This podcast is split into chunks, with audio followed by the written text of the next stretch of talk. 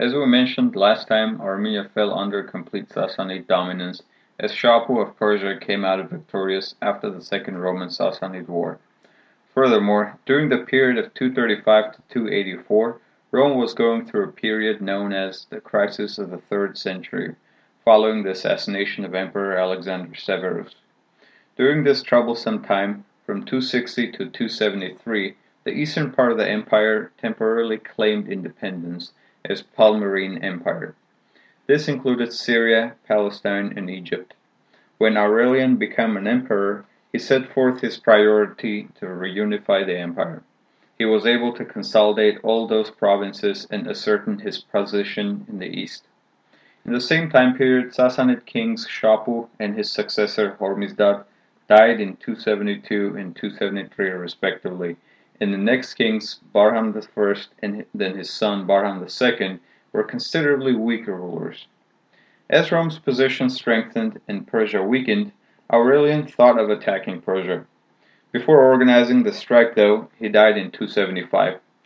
It was seven years after that Emperor Carus dared to defeat Bahram II of Persia and take over Mesopotamia and the Sassanid capital of in 283. Bahram was not able to show any resistance because he was putting down his son's revolt in the eastern part of his empire. Soon after the Roman offensive, Carus died, and Bahram quickly reclaimed back the lost territories. By the end of the 3rd century, we can see a considerable weakened Sassanid side and unified Roman side that is ready to strike eastward. Now let's see what is going on in Armenia. After Khosrov II's assassination by Anak in 252, his son Trdat was taken to Rome and raised there. He became skilled in several languages Roman law, and military tactics. Similar to Tigran the Great, who 340 years earlier returned to Armenia and drove out the Parthians after spending his youth in Parthian captivity, Trdat returned to Armenia from Rome in 287, expelled Sassanids, and resumed the Arshakuni rule in Armenia as King Trdat III. Trdat had a close relationship with the Roman Emperor Diocletian and received his support while campaigning against Persia. He re-established Vagar today's Echmiadzin, as capital city of Armenia. Trdat reclaimed the original Armenian territories back from Bahram II and conquered some Sassanid territories.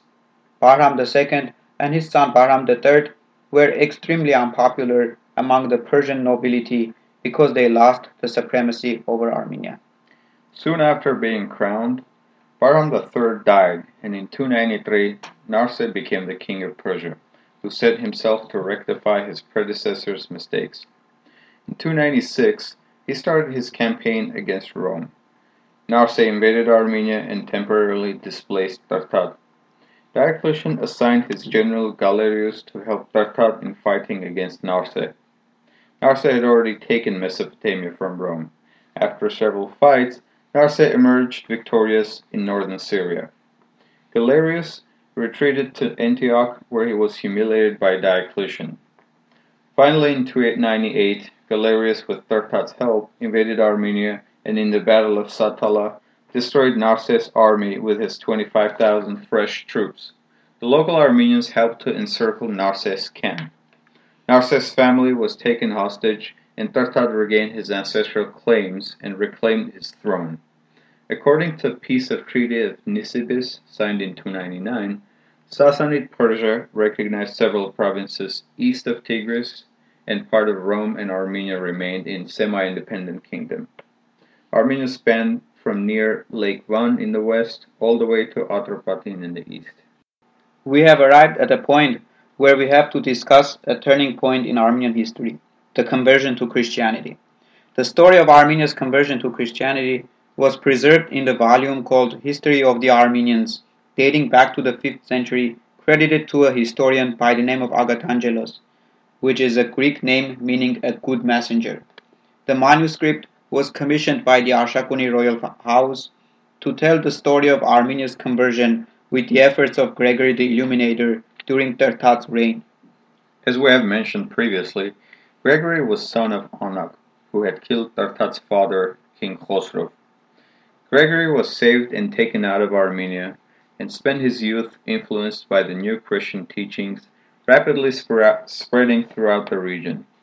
During that time he was informed of the crime that his father had committed and swore to live his life in a way as to be able to wash away the sin of his father. He decided to go and be a servant for Trdat. Trdat was in Rome at the time, growing up and getting educated in the Roman court under the patronage of Emperor Diocletian. Gregory served as a servant and over the years became one of Trdat's confidants. When Trdat returned to Armenia, Gregory came with him. According to the legend, during festivities, Trdat paid tribute to Armenian mother goddess Anahit. Gregory, who was a Christian, refused to pay tribute. Trdat ordered him to do so, and when Gregory refused, he ordered that Gregory be tortured until he relented. Gregory was unbreakable and quietly endured all the torturing. At this time, people close to Trdat discovered and informed the king that Gregory was the son of the person who had killed his father. Trdat was furious but did not order the death of Gregory because he had been his close friend and servant for a long time. Instead, he ordered Gregory to be imprisoned in an underground dungeon in a fortress near Artashat, known as Khorvirab. During this time, a group of 40 Christian nuns, led by two women named Ripsime and Gayane, arrived in Armenia. They had run away from Rome, escaping the persecution of Roman Emperor Diocletian who had tried to forcibly marry Ripsime. Diocletian had notified Trdat that the nuns were in his kingdom, and Trdat set out to find the nuns.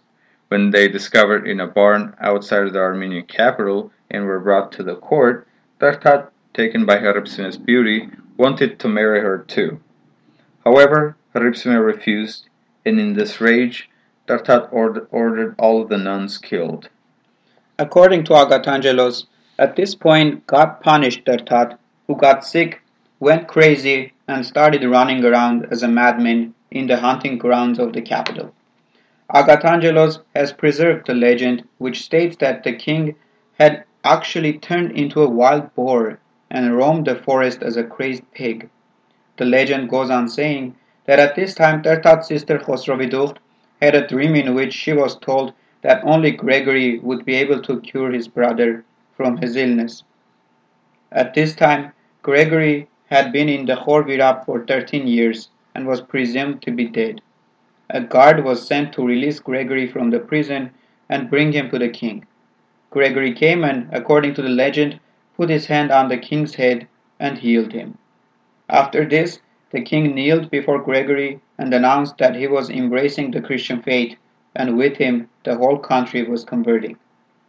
After being confirmed as the head bishop or the Catholicos of the Armenian Church, Gregory, with Trdat's blessing, embarked on a mission to take down the pagan shrines throughout Armenia and erect churches in their place. New priests and servants of the church were appointed, sometimes even from the former pagan priest families. In another legend preserved by Agathangelos, Gregory has a vision in a dream where the Holy Spirit points to a location in the capital city, Vagharshapat, where a cathedral should be built. Gregory called the site and later the cathedral Echmiadzin, which in Armenian means the only begotten came down from heavens. One thing to be said here is that even though Agathangelos' history is the only account of these events, and for the most part has been taken to be an accurate representation of the Armenia in the late 3rd and 4th centuries, it should be taken with a grain of salt. We should not forget that Agathangelos was a Christian historian and viewed the pagans and their period with a certain distaste, which is clear from the language he uses to describe them and their actions. Also, as to a devout Christian at the time, the legends about Gregory's life and deeds would be an unquestionable truth for Agathangelos, and in his work he presented them as facts, which we now can look at and see that they were legends created to go along with whatever the actual story had been, at times intertwining with the actual storyline so much that the truth and legend are hard to tell apart. This is why While approaching the story of Armenia's conversion to Christianity, we should not forget to see that other factors might have been at play that convinced Trdat to embrace the new faith. Christianity's teaching of obeying the master as one would obey the Lord could be used to keep the masses under control.